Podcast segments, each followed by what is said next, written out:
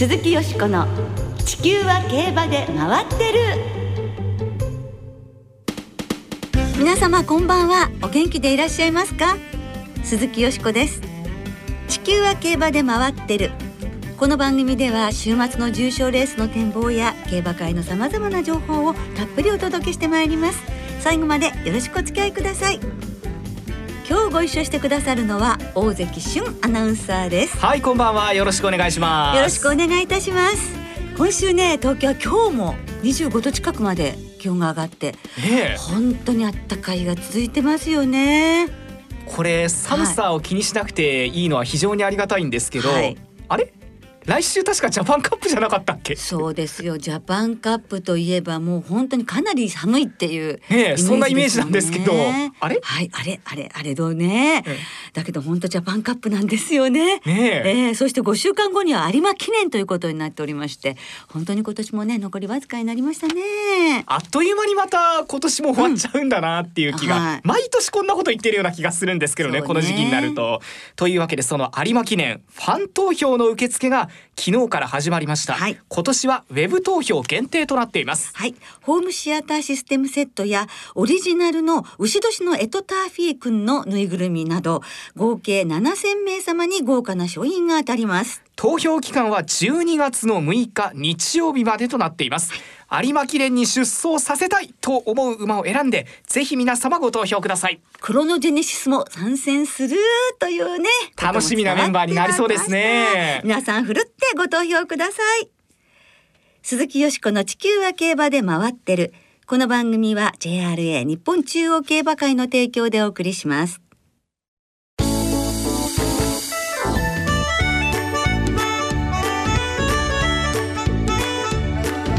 鈴木よしこの地球は競馬で回ってる。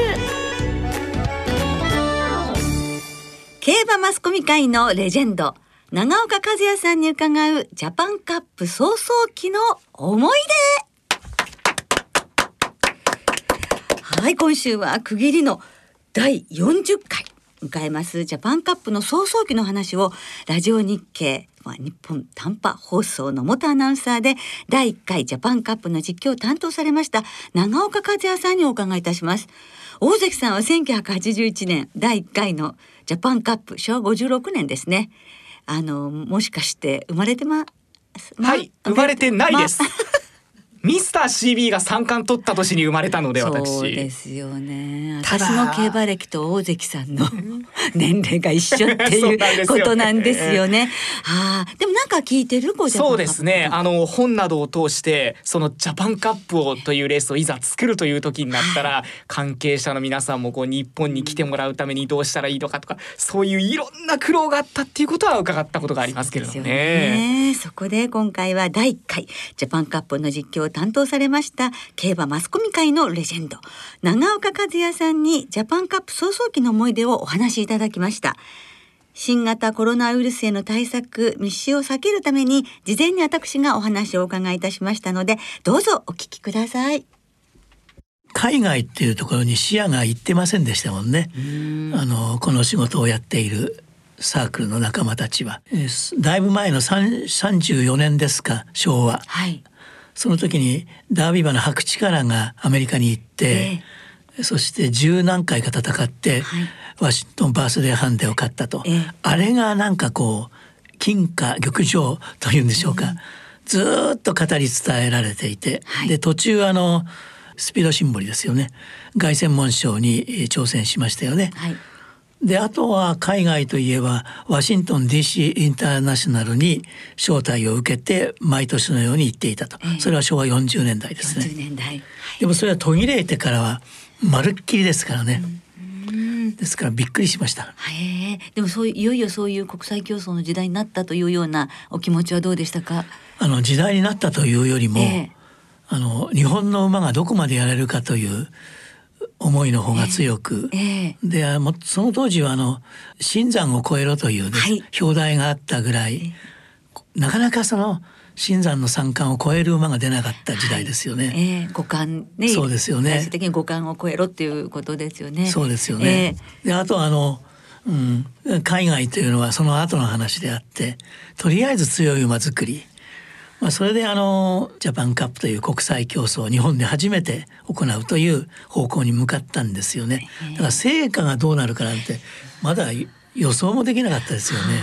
でも初の試みということですからあらゆる面でご苦労が多かったのではないかと思うんですがそうですねアナウンサー、まあ、放送に携わる方としてレースに向けてどんなふう業務に具体的に携わったんでしょうか？一番最初はですね、全くどんな馬が名前ぐらいは発表されててもどんなレースをした馬かっていう紹介される映像が何もなかったんですよね。ええであの競馬会の方でですねあの向こうからようやくビデオを取り寄せたそこにそのレースを実況を当ててくれって言われたんですよ。ええ小さなモニターを置きましてそこにあのビデオの映像が流れるんですよね。で結果しかわからないデータを目の前に置かれてこれでレース喋ってくれてるんですよね。ええただ向こうのあのビデオっていうのはあの通過順位が番号ではい。出ますでしょ、ええ。あれは昔からそうだったんですね、ええ。ですから番号を頼りに喋ってるんですよ。それが言ってみれば取材班特にあの記者の皆さん方への馬の紹介の一つの手立てとして使われたんですよね、はい。それからあの、えー水曜日の夜に東京競馬場の近くのホテルに泊まりまして早朝木曜日えー公開調教があるというんで行ったんですよね。第一回から公開状況はあったんですねそうですねあの時は公開調教あの内村義秀理事長がうんファンの皆様に喜んでもらうためにはまず盛り上げる意味では調教から見ていただくのが一番だろうというんで、お客さんがあの時ね4,000人以上入りましたね。で内村理事長がですねそれを見てて「おい長岡君こんなに人が入っているのに何もアナウンスしないのは失礼だから君ちょっと申し訳ないけど上に上がってあの馬の紹介をしてくれないかってええ突然突然です。まああの喋らされたと。ええその後あの大変だったのはええ午後なんですよ。はい都内のホテルで日本と海外のメディア向けの共同記者会見っていうのがありまして。ええ。でそれは実はあの進行役を頼まれたいたんで、えですからあの油断なくやらなきゃいけないんで。でそこでもってその最前申し上げたビデオが上映されてあ「えー、宮地ドーツの関係者の皆さんです」と言ってまず馬の紹介からと言ってこれが、えー前前走のなんていうレースの様子ですというようなことを言いながら、えーそこで今度は関係者にインタビューをすると。でそれを全部任されたもんですから、まあ、あの関係者の皆さんの意見聞いてて非常に参考になりましたね。当時あのアメリカからあの8,000勝ジョッキーだった、えーっとシューメーカーシューメーカーですね、シューメーカーが来ておりましてこれはもうアメリカの国宝みたいなジョッキーでナンバーワンジョッキーですからね、しかもレジェンド。確か50歳でったしだからシューメーカーがいるって目の前に、えそれだけでもね体が硬くなるぐらいの状況でした。本物だですよねそうなんです。それであのそのシューメーカーの言葉で、どんな馬が強力ですかと言いましたらさっと言ってくれたのがあのメアジードーツザ・ベリワンという、え2頭の牝馬がえ強敵ですっていうふうに言ってくれたんですよ。はいそれでなんとなくね力関係というのが見えたっていうんでしょうか。はいこれはあの非常にあの実況に役に立ちましてですね。それからフロストキングっていう馬なんですが、はいこれはカナダ。はいこの時はあの今の年齢でいう3歳ええで向こうではナンバー3でしたね3歳の。その馬があの戦馬でして、はいあの出てきたんですよね。ただね陣営が日本に来たらすごい元気だ。なんかねすごい強気な発言をされたんですね。だからあの共同記者会見っていうのは何にも知らないこちらにとりましては非常ないい参考になりましたね。もちろん日本のあの何でしょうかあ法要ボーイとかそれからモンテプリンスという、有馬記念天皇賞を買ったその法要ボーイこれに二角したモンテプリンス、はい。えこれがえもう強力ですから、はい。これは勝ってくれるだろうとやってくれるだろうと思いつつもでも海外の力が分かんないんで。というようなことで共同記者会見をまずあの聞いておりまして。はい。それからあの金曜日になってはい。前日ですよね、で土曜日日曜日で本番を迎えるわけですよ、はい。実況に関しては特に何か準備されたことはあったんですか？これはねもう、えー小島太騎手がはい。桜新劇にええ。乗りましたね、はい。小島太騎手がね絶対俺の馬のスピードにはついてこさせないってええもうね断言してたんですよ。はい。何が来たって負けるものかっていう。ええですからね桜新劇がガンガン行くっていうことだけは、はいあの想定できたので、ええええしかもペースは速いに決まっていると、はいはそれだけは想像できたんですね。ただし、ええブライダルパースというカナダの馬がいて、これがものすごいね強気だったんですよ。えで速さなら負けないって言ってんですよ。はい。じゃあどっちが速いんだっていうのが、まずスタートしての一番の問題でしたね。さてスタートしました。注目の点争い桜新劇が速いのか。桜新劇ぐんぐんいった。韋駄天ぶりを見せる日本の桜新劇2番手にはフロストキング。フロストキング。さあ外を回りましてきたきた。ブライドルパース。カナダブライドルパースが桜新劇を追います。2番手3番手フロストキング。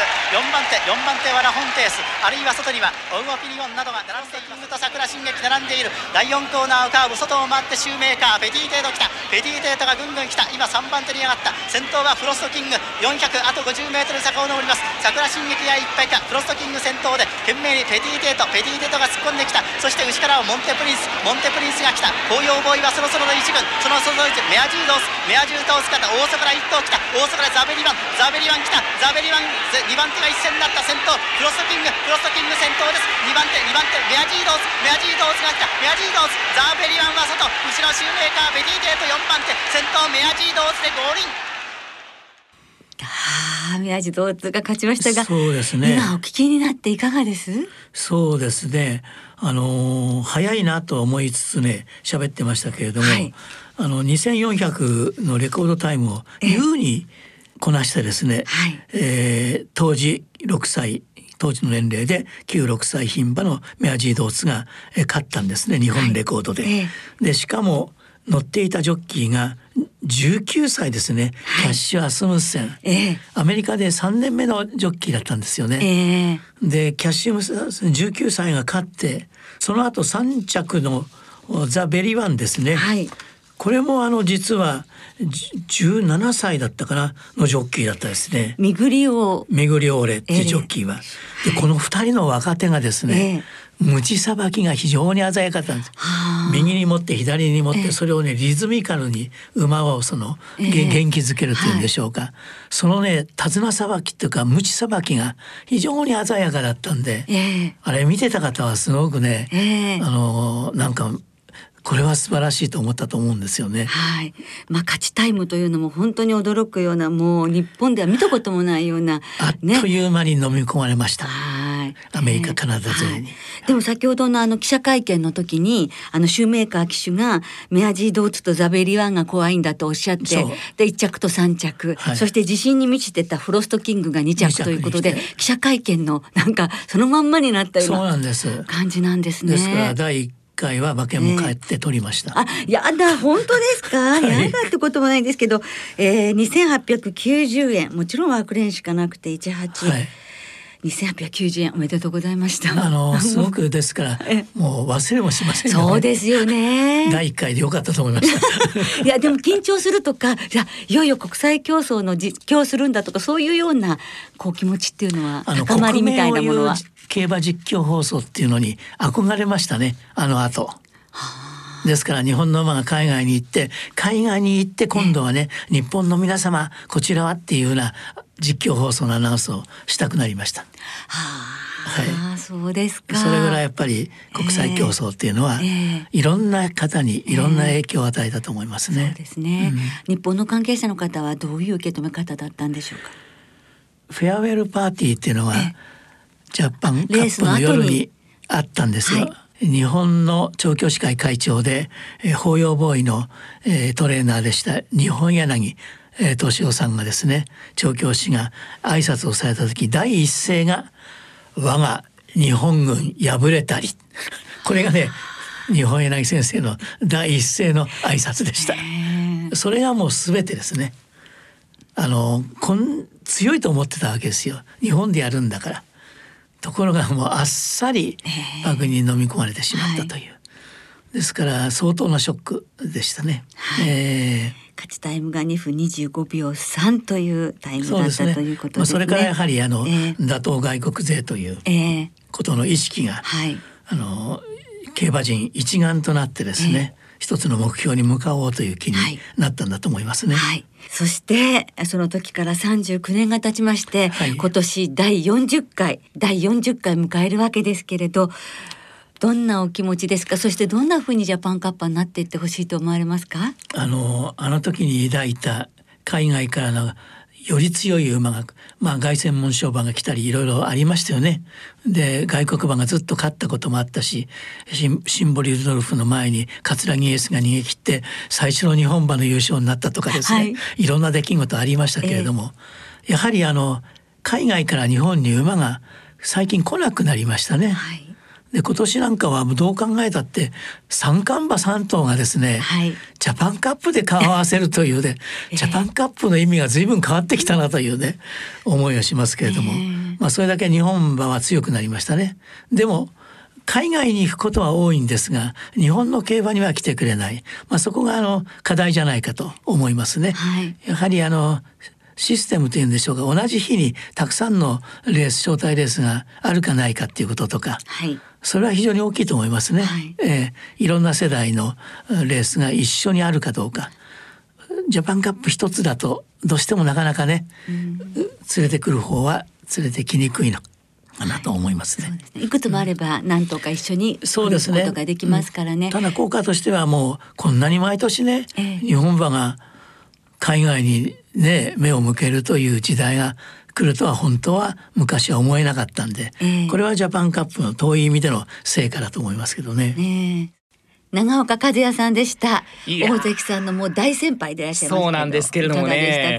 長岡さん本当にジャパンカップの週働き詰めだったんだなって大変だったんだなってもう、いろんなことがもう仕事で降ってきて大変だったんだなっていう。ね本当ですよね。いきなりインタビューっていうか、ね、いきなり放送しろっていうのがすごいですよね。早朝から夜まで何時間働いたんだろうって計算しちゃった、うん、はい、いろいろ第一回のこと私たちもね想像することができましたよね、うん、そのジャパンカップも今年は40回目を迎えるということで実は JRA の公式ウェブサイトに特別企画としてジャパンカップ美術館というサイトがねオープンいたしましてあの40回のジャパンカップの歴史を彩ったスータの名馬とホースマンそして語り継がれる名場面の数々を競馬トップカメラマンによる珠玉の作品で振り返るというものなんですが岡部幸夫さんにも振り返っていただいておりましてそのインタビューは私館長として添えさせていただいておりますので、はい、ぜひ皆さんこのサイトをご覧になってみてください。とっても面白いです。私ももう拝見しました、あありがとうございます。よろしくお願いいたします。以上今日は競馬マスコミ界のレジェンド長岡和也さんをスタジオにお迎えしてジャパンカップ早々期の思い出についてお伺いいたしました鈴木よしこの地球は競馬で回ってる。ここからは週末に行われる重賞を展望していきましょう。今週は東京阪神で月曜日まで3日間開催で日曜に阪神でマイルチャンピオンシップ。月曜日には東京で東京スポーツ杯2歳ステークスが行われます。まずは日曜日に今年は阪神で行われます。芝 1600m の G1 マイルチャンピオンシップを展望していきましょう、はい、今年は17頭立てなんですが G1 ホース8頭というとっても豪華なメンバーになりましたえー、20日金曜日正午の時点で阪神は天候曇り芝ダートとの量日曜日の阪神晴れのち曇りの予報となっています、うん、ちなみに金曜10時の段階でクッション値9.0、はい、まあ標準と。いった感じではですね。といっても結構早い時計が先週は出てたんですけれどもね。ですねいいメンバーになりましたけれど。ね、3歳から6歳まで各世代のマイルの G1 優勝馬8頭がもう勢揃いという感じですもんね。豪華メンバーで、その中でと言っても、今年は特に振り返ると、あの、牝馬とこあのボバとの混合の G1、ええ、7つこれまで行われてきてそのうちの6つが牝馬優勝しておりましてそのうちの3つが牝馬によるワンツーフィニッシュ。もうここもねこの馬には逆らえないんじゃ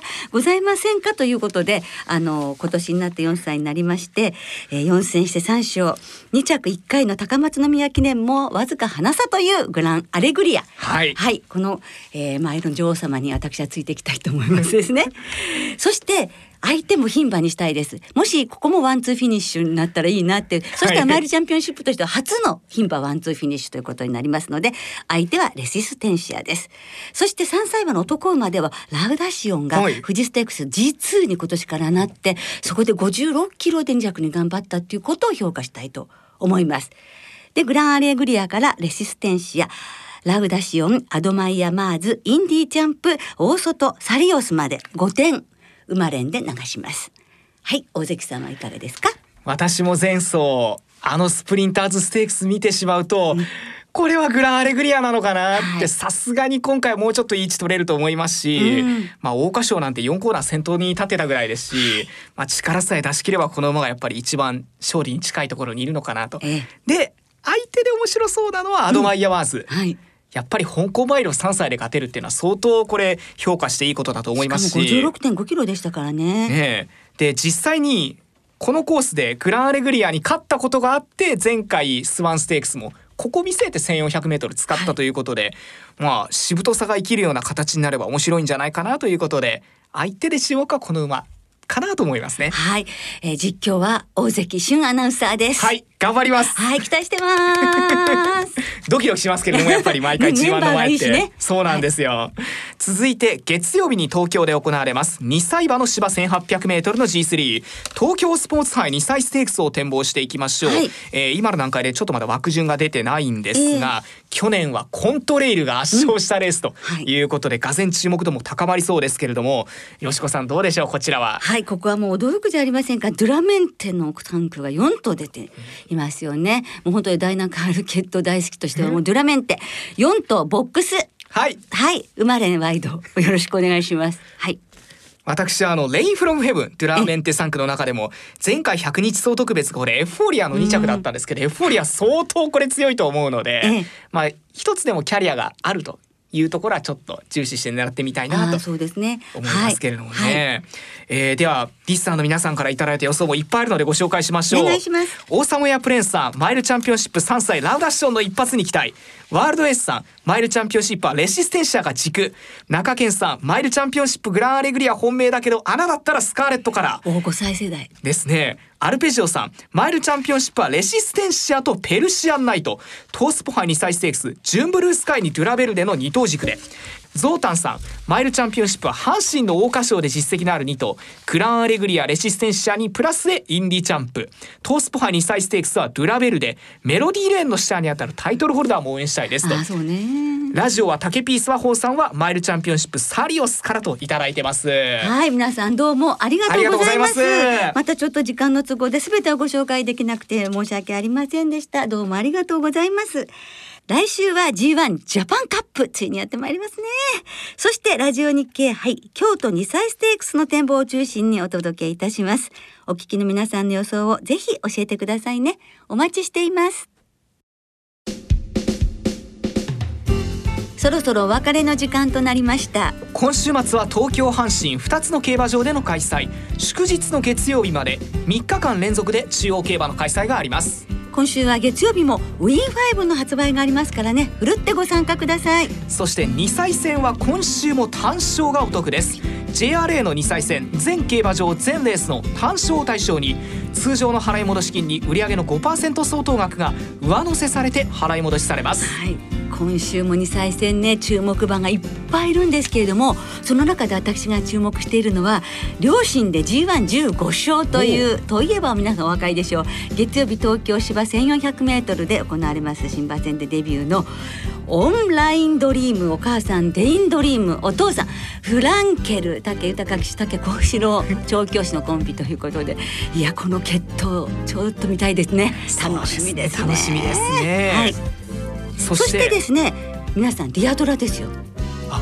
ディアドラがですね今夜10時バーレーンのインターナショナルトロフィーに英国の女性トップジョッキーホリー・ドイル騎手騎乗で出走いたします。もしかしたらラストランになるかもしれないっていう噂も聞きますしね。うんありますけど偉いですよねディアドラみんなで応援しましょう。頑張ってほしいですね、ね。そして事前の抽選発売で指定席券を購入された方に限定する形でお客様をお迎えして今週も JRA の競馬が行われます。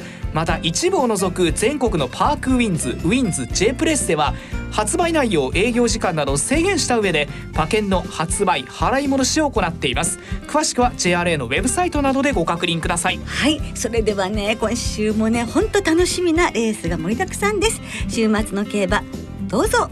十分十分にお楽しみください。お相手は鈴木よしこと。大関俊でした。また来週元気にお耳にかかりましょう鈴木よしこの地球は競馬で回ってるこの番組は JRA 日本中央競馬会の提供でお送りしました。